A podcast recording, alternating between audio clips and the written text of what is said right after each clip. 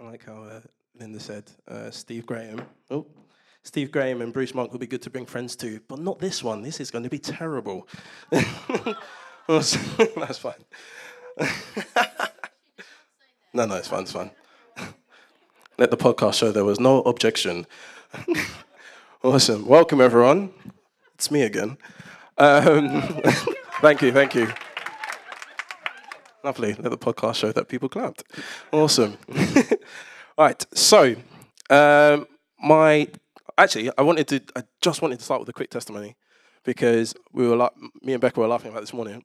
My shower was being really annoying whilst I was away at Brave Edge. Turned it on. I, I looked at it this morning. I was like, Lord, I'm, I'm preaching today. I really need a shower. Started working. Praise Jesus. I don't know who that's going to bless. no, who's gonna. I just I throw it out there because I preached a couple months ago and I talked about how my fridge broke and it was really annoying. And someone spoke to me about how you know what that really blessed them because they had a problem within their house that week and God fixed it. So I just thought, you know what? Anyone who's blessed by my broken shower now working, God bless you. Awesome. All right. So my title today is Eyes on the Prize. Becca and I were debating the title of this preach this morning, but um, we finally settled on Eyes on the Prize and. Uh, trying to write this preach was a bit tough for me this week, and just kind of thinking about how I was going to approach it, because um, it's it's kind of strange for me to be up here and preaching, and like Jermaine, my brother is here, like front row, awesome. But normally in this spot, you usually have Ingrid. It's really weird. No offense, Jay, you're you're still good. it's still good.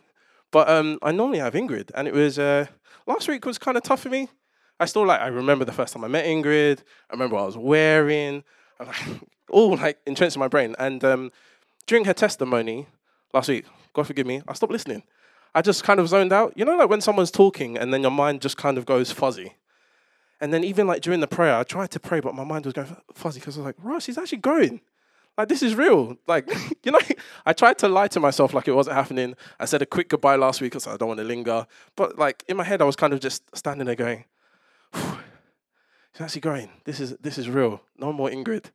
And then I started thinking, okay, so who's going to be my next spiritual mom? Awesome. So I started scanning church, going Terminator style, and then I really felt God go, no, it's time to, it's time to grow up. What? Me? Anyone who knows me, I'm, I'm really not very mature. People saw me this. Becca's like, no. saw me messing around with her phone this morning. I like walking past and just tapping it out of her hand. It's so much fun. The other day, I don't know if you saw on Facebook, I got a new phone and I realized I can control the TV using my phone.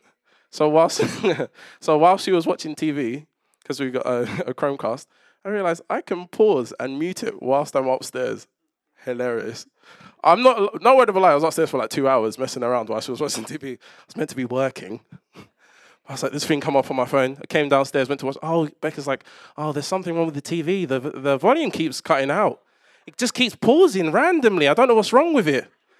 Too soon? Too soon. All right, so I just thought, oh, wow.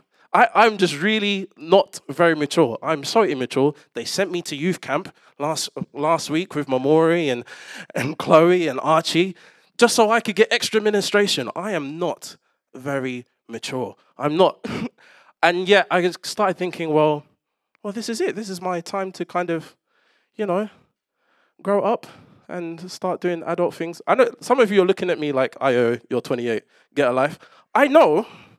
However, those of you who know me, I'm, I'm a teacher. I obsess about my age quite a bit because children make me feel very old. And I like to try and feel relatively young. But I finally got to a point in like, is this the time where I actually have to start like being an adult adult? I could lie to myself before but is this time to start being an adult adult? At 25, I had a quarter life crisis. I was like, 25, this is a real adult age. I can't lie I'm not, and say I'm a young adult anymore. 25, you're a real adult now. And now I started thinking, well, is this the time for me to kind of step up and be a mentor to someone else? Pressure. Pressure. Because I started, I kind of sat there and thought, this is all whilst everyone's praying for Ingrid and having a really spiritual um, moment. I'm just having an existential crisis at the back. Just, just kind of going, well, what if I get it wrong? What if I get it wrong? Like, you know, the people who like do mentorship and counseling, when they say something, doesn't it feel like, yeah, that's solid? They could say, you know, bread has no crust, and you will just believe it. Like they, when they say it, they say it with authority. But I was worried, what if I say something and then get it wrong? It's not like uh, I'm just Ayo. I'm not Barry, who probably came out of the room kicking a football and counseling people. However, Linda's laughing, no objection. So, but I'm just Ayo. I'm really, I'd like to think that I'd be able to be that kind of person that carries weight and be able to speak with authority all the time. But sometimes I, I worry sometimes, like, what if I get it wrong? What happens? What if I t- say someone to go left and God said, go right? Whoops, sorry. What if I say the wrong thing? What if I sing the wrong song? What if I preach the wrong preach on Sunday whilst Barry is not here? Oh, we'll see how this one goes. and I try to, I want to be that kind of person that goes, I actually live my life with no regrets. I just constantly believe in God and I just walk in favor all of the time. I want to be that guy. In fact, I probably lied in my life at some point and said, I don't live my life with regret. Trying to minister to people at church. actually, I believe in Jesus. I don't have regrets. I really want to be that guy all of the time. However, it's not always, I, I feel like I don't always walk in the reality of that like I'm sure how many of you have had a decision that you've made, and then a couple of months later you're going, mm, mm, mm. yeah, everyone, yeah, this is not just me. Thank you. Otherwise, this is going to be a really awkward preach. So it's not just me. Like even like some of you know, I changed my job in January, and um, it was awesome. And uh, about a couple of months ago, Barry sat me down. I was like, "Do you regret the decision that you've made?" Context there's there's been some uh, slight public management issues with the school that I've been working at. So he was like, "Well, do you regret the decision that you made?"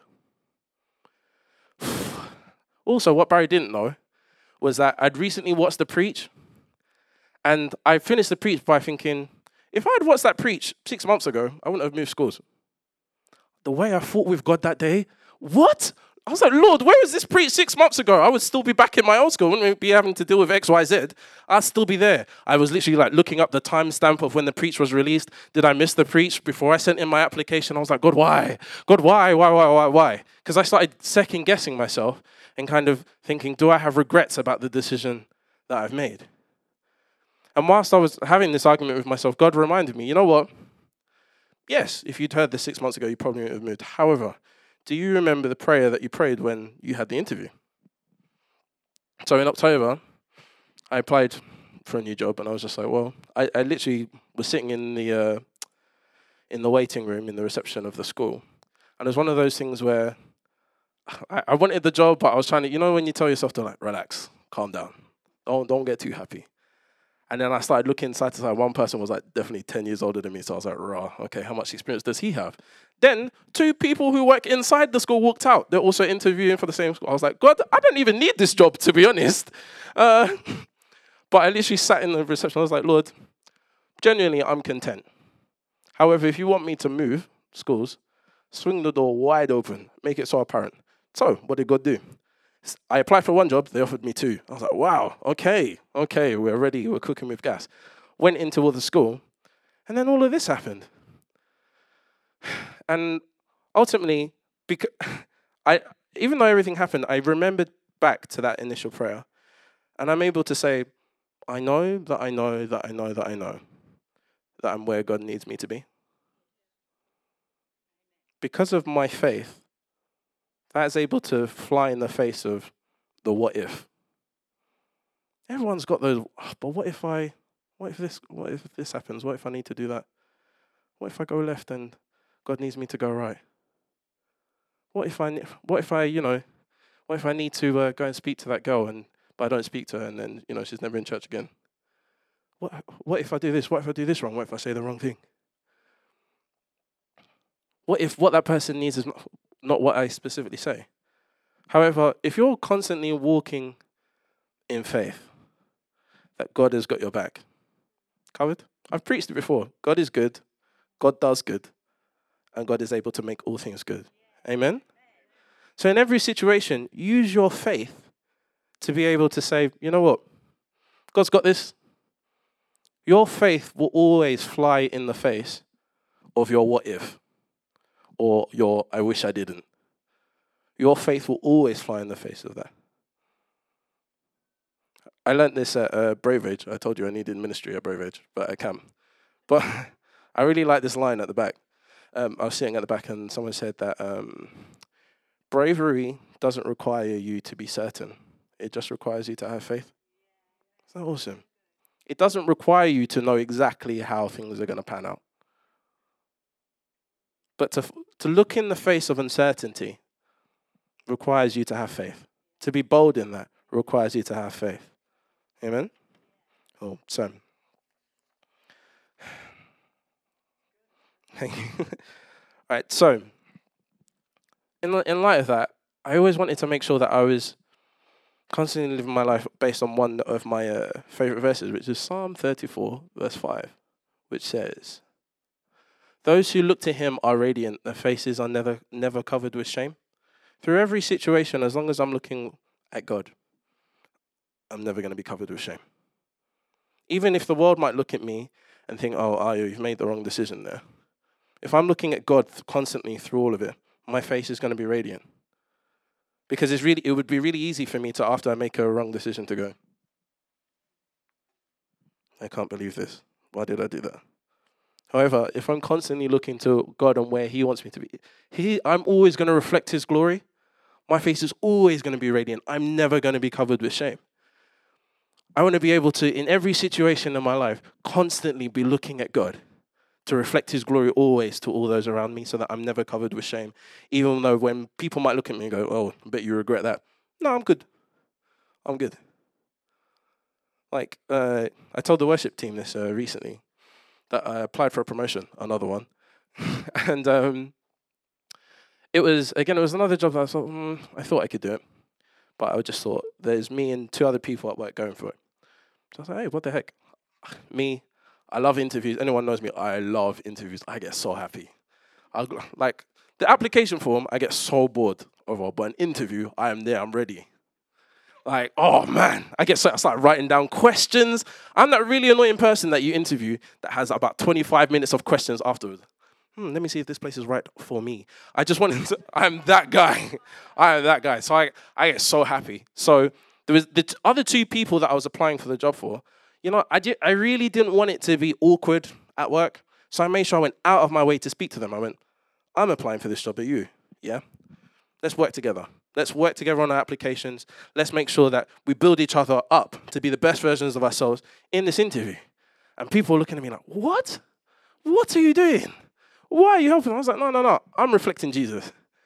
So I'm going to go out of my way constantly. I was giving them questions. I was like, Come on, if they ask you this, make sure you say that. And everyone was like, Oh, you must be really confident that you're going to get this job. I'm not going to lie, slightly confident. But, but I was like, Yeah, you know what? It doesn't matter. I'm going to help. I'm going to do what I can do to reflect Jesus. So, what happened? Did not get the job, obviously. So I was like, hmm, okay, fine. And take nothing away from the girl who got it, because she's absolutely amazing. She's an awesome teacher, and she definitely deserves it. And I was content in the moment. You know when they go, oh well, and they sit you down. Well, unfortunately, your heart drops.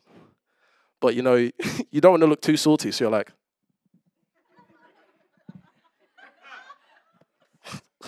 Please, no, no, no, no. You made the right choice. And I was content. I was actually, I was genuinely fine with it. Until, you know, they started asking, oh, do you want some feedback? Okay, whatever. I'm good. So she was like, my boss was like, well, your interview was really amazing. I know, I was there. your interview was so good. However, um, the other girl just showed she did X, Y, and Z, and she showed that she could do that interview. In my head, I was thinking, I know how to do X, I know how to do Y, I know how to do Z. What's the issue here? But however, I didn't want to screw my face, so I was still there like this. Do you need any more elaboration? I no, no, I'm good. I'm good. I'm just gonna go. No, don't worry about it, because I didn't want to kind of get overwhelmed with how I felt at that moment, because I wanted to keep my face going. So I thought, bye, thank you, whatever. I trust your decision. I'm going to go to the staff room. Dumbest thing ever. Get to the staff room. Oh my gosh. Ayo, did you get it? No. Two things. Oh, you're right. Are you okay? I'm fine. No, but are you really all right? Take me out my word. Leave me alone. I said, I'm okay. I said, oh, look, I'm fine. I'm fine. I'm fine. So, walked away from them. Other people. I told you not to help those other two people when you were doing the interview. I told you not to give them advice. What are you doing that for? I told you not to say that in the interview. What did you say that for? And I was like, look, I was happy with helping them, with helping them, and I know I knew I said what I wanted to in the interview. I don't need to listen to you. So what did I do? I walked out of work. I was like, see you later. Bye. Signed out, went for a walk. I needed to clear my head. And I was just like, ah, Lord, you know what? I know that I did everything that you wanted me to do in that moment.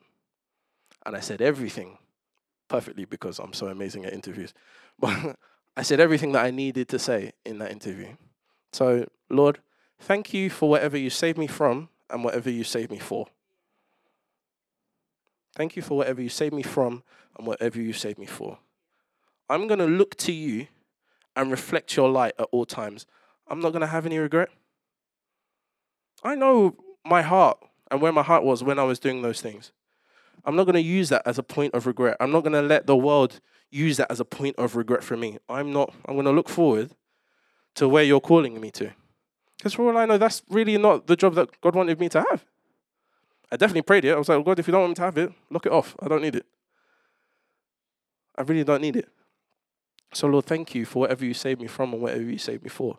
My faith will always stand in the face of regret. when you remember constantly that God is good, God does good, and He's able to make all things good, there's no room for regret. There's no room for what if I did this? Life is too short. I'm not gonna. Fo- I'm not gonna focus on well, what if I did this or what if I did that. I'm gonna focus on being able to say, well, this is exactly where God called me to be, because faith like that requires discipline absolute discipline, to be militant. I had to remove myself from that situation so I could be diligent in my faith. And there's a preacher called Craig Groeschel in America, and he says, In life, you're guaranteed to experience pain. Wonderful, uplifting. Welcome to Kessler Church. In life, you're guaranteed to experience pain. However, you have a choice. Are you going to experience the pain of discipline, or are you going to experience the pain of regret? to have that kind of faith can be painful sometimes, but I'd rather take the pain of discipline and constantly reflecting Jesus than to have the pain of regret and holding on to that. It's so easy to get lost in terms of faith in the face of uncertainty. I mean, Adam and Eve, I mean, case 101. Were they going to experience the pain of discipline or are they going to experience the pain of regret? And for them, I mean, they fully like saw God. He fully said it. I wish I could constantly hear from God. God said, "Don't do that." God said, "Go here." God. And I wish I had that kind of clarity. And yet, they still allowed the whisper of the enemy to give them uncertainty and cloud their judgment. Even in the face of God, their faith wasn't enough to overcome uncertainty. So as a result, there wasn't enough discipline and they experienced the pain of regret. I want to be able to carry my faith constantly with such discipline, even in the face of almighty uncertainty, to the point that it baffles everyone else. I already confuse everyone anyway. But I want my faith to go above and beyond that. For example, um, in Daniel, so Daniel 3, verse 4 to 6, with uh, Shadrach, Meshach, and Abednego, where these were three scholars. And um, basically, there was a proclamation throughout the land which said, Then the herald loudly proclaimed, Nations and peoples of every language, this is what you are commanded to do. As soon as you hear the sound of the horn, the flute, the zither, lyre, harp, pipe, and all kinds of music, you must fall down and worship the image of gold that King Nebuchadnezzar had set up. Whoever does not fall down and worship will immediately be thrown into a blazing furnace. But that stood directly in the face of what their God had called them to do. So in 16 to 20, I believe, um, Shadrach, Meshach, and Abednego replied to him, King Nebuchadnezzar, we do not need to defend ourselves before you in this matter. If we are thrown before, thrown into the blazing furnace, the God we serve is able to deliver us from it, and he will deliver us from your majesty's hand. Next bit is the best bit. But even if he does not, we want you to know, your majesty, that we will not serve your gods or worship the image of gold you have set up. Then Nebuchadnezzar was furious with Shadrach, Meshach, and Abednego and his attitude towards them changed. He ordered the furnace to be heated seven times hotter than usual and commanded some of the strongest soldiers in the army to tie up Shadrach, Meshach, and Abednego and throw them into the blazing furnace, even in the face of uncertainty. I'm like, all right, imagine being that confident. Yeah. I believe that God is going to hook me up right now. Even if He doesn't, I'm still not going to do what you say. I want that kind of faith even if he doesn't, even in glaring face of uncertainty, God could turn around and go, No, sorry, that's not what I said. I'm still going to serve him. I want that kind of faith that stands in the face of uncertainty. I want that kind of disciplined faith to build me up and say, you know what? I'm not, I'm not going to bend. I'm not going to fold. What, like, what if is not going to matter to me? In that moment, your faith needs to be able to overcome it. So, Ayo, this is great. This is wonderful. Thank you so much for what you've said so far. I'm able to uh, overcome my what if. But what about the I wish I didn't? Anyone have a I wish I didn't? I have loads of those. Loads. The I wish I didn't. All those things that you've done that we don't really like to talk about in church before you got saved. People only know me as I got saved and as I'm known in Jesus since I was 18 years old. We don't talk about the dark times before then but sometimes people still carry it in their heart. And it's like a mill around their neck. So, what does Paul say about this in Philippians 3? 12? Yeah. So, he's talking to uh, the city of Philippi. Not that I have already obtained all of this or have already arrived at my goal, but I press on to take hold of that which uh, Christ Jesus took hold of me. Brothers and sisters, I do not consider myself yet to have taken hold of it.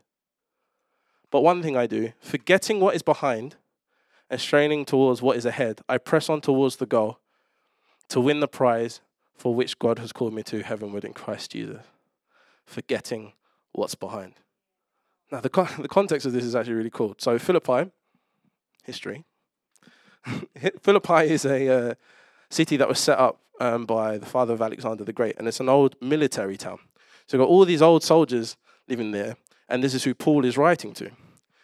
Now, all the old soldiers that lived there were involved in the um, the civil war that was going on in the Roman Empire between Mark Antony and Octavius and Brutus. And Mark Antony and Octavius won, and as a result, and as and as a reward, he gave a lot of the ex-soldiers Philippi as a land to kind of settle in. However, the early Christians in Philippi felt, still felt really guilty about their ancestral past. They felt really, they wanted to be able to move on and believe in Christ, but they felt so guilty about their history in terms of the Roman Empire that they found it quite difficult to move on. Hence why Paul had to write them this letter to say, look, I forget about what's behind and I strain forward to what God has called me to. And Paul was in, in a unique position to be able to say this. My guy was in jail. He wrote this letter while he was in jail. And Paul, I mean, come on, he used to he himself used to kill Christians. If anyone else has a reason to be ashamed, it's going to be Paul. He was killing Christians. He was in jail preaching eh, because as a direct result of preaching Christ. I hope my preaching is not so bad one day that I end up in jail. What? That's why Barry's not here and I can preach what I want. but imagine like Imagine what must be going through your head if you're sitting in jail as a direct result of you preaching Christ. Knowing that your death is probably imminent. I'd like to think I wouldn't be sitting there without regret, but I might be thinking, well, maybe I shouldn't have said, God bless you to that one soldier. Maybe, I mean, someone else could have preached Christ to them. I could, you know, I mean, I'm Paul, you know, I could keep going and you know send Timothy to go and do some of the.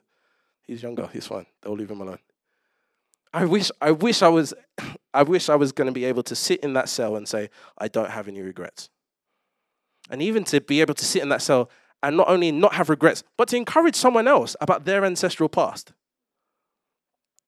Maybe you're someone in church who's not actually got many regrets. And God bless you for that. I'm really happy. Can you help the rest of us out? If you're someone who's actually got over some of the stuff that you're going through, and you've got some ancestral stuff in the past that you've managed to get over, or you've got some stuff in the past that you're ashamed of, but you know what? God has led you through and you're able to look forward. Help, help the rest of us out. Those Romans in Philippi weren't able to get over it by themselves. They needed encouragement from someone else who'd been through something just like them. I know we sometimes like to think all the stuff that we've gone through in our past is unique to us. Even like Becca and I, like, been married five years now and have, have like preached about some of the stuff that went on early in our marriage. And yet we're still amazed to this day that how many other couples have come to us since and gone, yeah, we struggled with something similar. But people don't talk about it. And so people don't receive encouragement. So if you're someone who you feel like you have a regret over your past, but and you've gotten over it, tell your story. Tell your story. Help someone else along the road. Because the Romans absolutely, definitely needed that. They had no concept of what it meant to be able to just get over the past. It was holding them down. It wasn't like the Jews. The Jews had it solid. They had a specific day. They had one day in the entire year to get rid of all their sins. And it's called uh, Yom Kippur, which is actually September the 18th this year. I know, it's coming up soon. So Yom Kippur is the most holy day in the Jewish calendar. Okay, so whereas the Romans didn't necessarily have a way to atone for their sins, the Jewish people had this on lock since Leviticus. They had this on pat. Okay, so Yom Kippur is when it's the holiest day of the year. It's the one day of the year that the priest, the high priest, is able to go into the Holy of Holies and account for the sins of all of Israel. And what happens is that the community brings two goats to the high priest. One's reserved for an offering, and one is called the Azazel, or the Azazel goat. And what the priest does is he puts his hand on the goat, and all the sins of Israel go on the goat, and they go, see you later and they kick it out, send it into the wilderness. The Azazel goat is also known as the scapegoat. Okay? So the scapegoat takes all the sins of Israel, sends it out, and after fasting for 24, 25 hours, in fact, the Jewish people are going, cool, we're set for another year. Awesome. And what, what I, I was doing some research on this, what I actually found interesting was that it wasn't until about uh, AD 70 that the uh, Jewish community finally thought maybe we probably don't actually need to do the whole animal killing thing. We don't actually need to like put our hand on a goat, pray over it, and then send it out. Maybe that's a bit extra. They they actually decided, you know what, prayer is enough.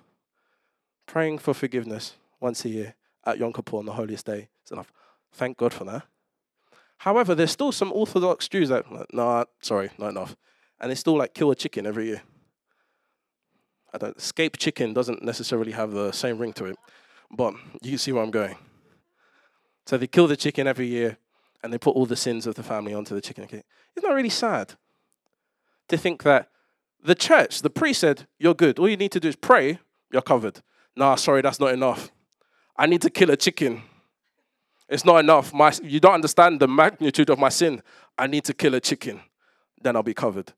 How many times have you have you thought, I'm going to pray for forgiveness to God and thought it's not enough? How sad.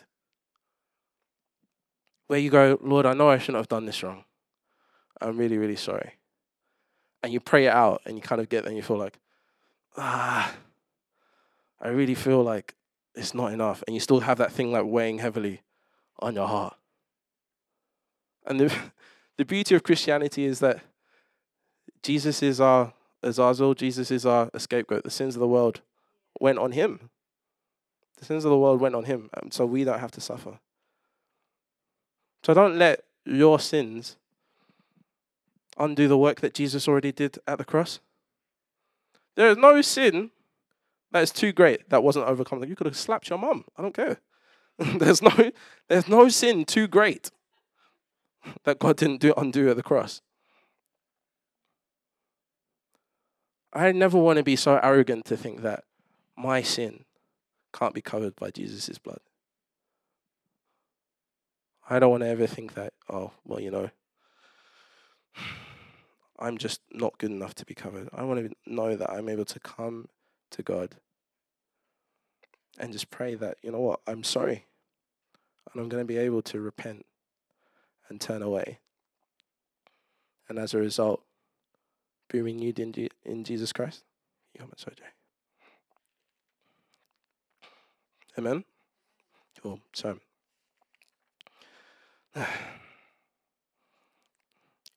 what I really like about that uh, Philippians verse, if we could have the message version up, please, Andy.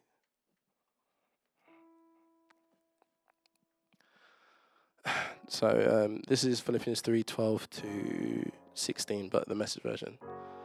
He goes, I'm not saying that I have all this together, I have it made, but I'm well on my way, reaching out for Christ who has so wondrously reached out for me. Friends, don't get me wrong. By no means do I count myself an expert in all of this, but I've got my eye on the goal where Jesus is beckoning onward to Jesus. Enough from running, and I'm not turning back. So let's keep focused on that goal. Those of us who want everything that God has for us. If any of you have something else in mind, something less than total commitment, God will clear you of your blurred vision. You'll see it yet. Now that we're on the right track, let's stay let's stay on it. I really love the imagery there. That sometimes your regret is able to blur your vision of where God is calling calling you to. It could be staring you right in the face, but because you're holding on to something, to a what if, or I wish I didn't, it blurs your vision of where God is calling you to. But God wants to clear your eyes. He wants to give you a clear vision of where you need to be going. No sin is greater than the work than of the cross. There's no point in holding on to it in terms of your ifs. And I, I, I wish I hadn't. Because otherwise, then what's the point of Jesus if you're going to hold on to it? If you look at Romans 5 8, it says, uh, But God demonstrates his own love for us in this. Whilst we were still sinners, whilst we were still sinners, Christ died for us. Amen. He knows every sin, every mistake that you've ever committed, and the mistake that you're going to make tomorrow, He knows about that. The mistake that you're going to make next week and a month from now, He knows about that. And yet He died for you anyway. I really feel that today God wants to use this as a moment for setting people free from every what if that you've had in your life. Every I wish I didn't do that that you may be holding on to. That this is your moment. Your Father is calling you to say, I want to clear your vision. I want to clear your vision and set you forward on the prize in Christ Jesus. This is not what I have for you. This is not my heart for you. Amen? Because those who look to the Lord, their faces are radiant and never covered with shame. So can we rise to our feet and pray for a bit?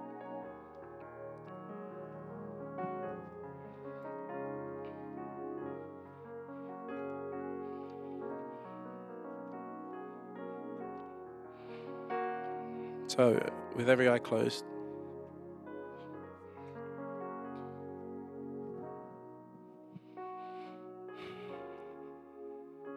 I feel someone here today who has an overwhelming sense of what ifs, or I wish I didn't, or how can God forgive me for that? You just uh, signify by raising your hand so I can pray for you. Thank you. Thank you. Thank you.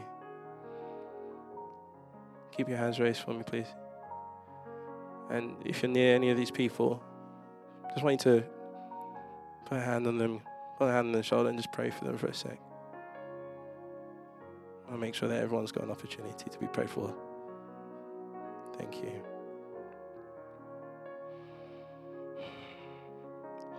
Lord, thank you that you are our Azazel, our scapegoat.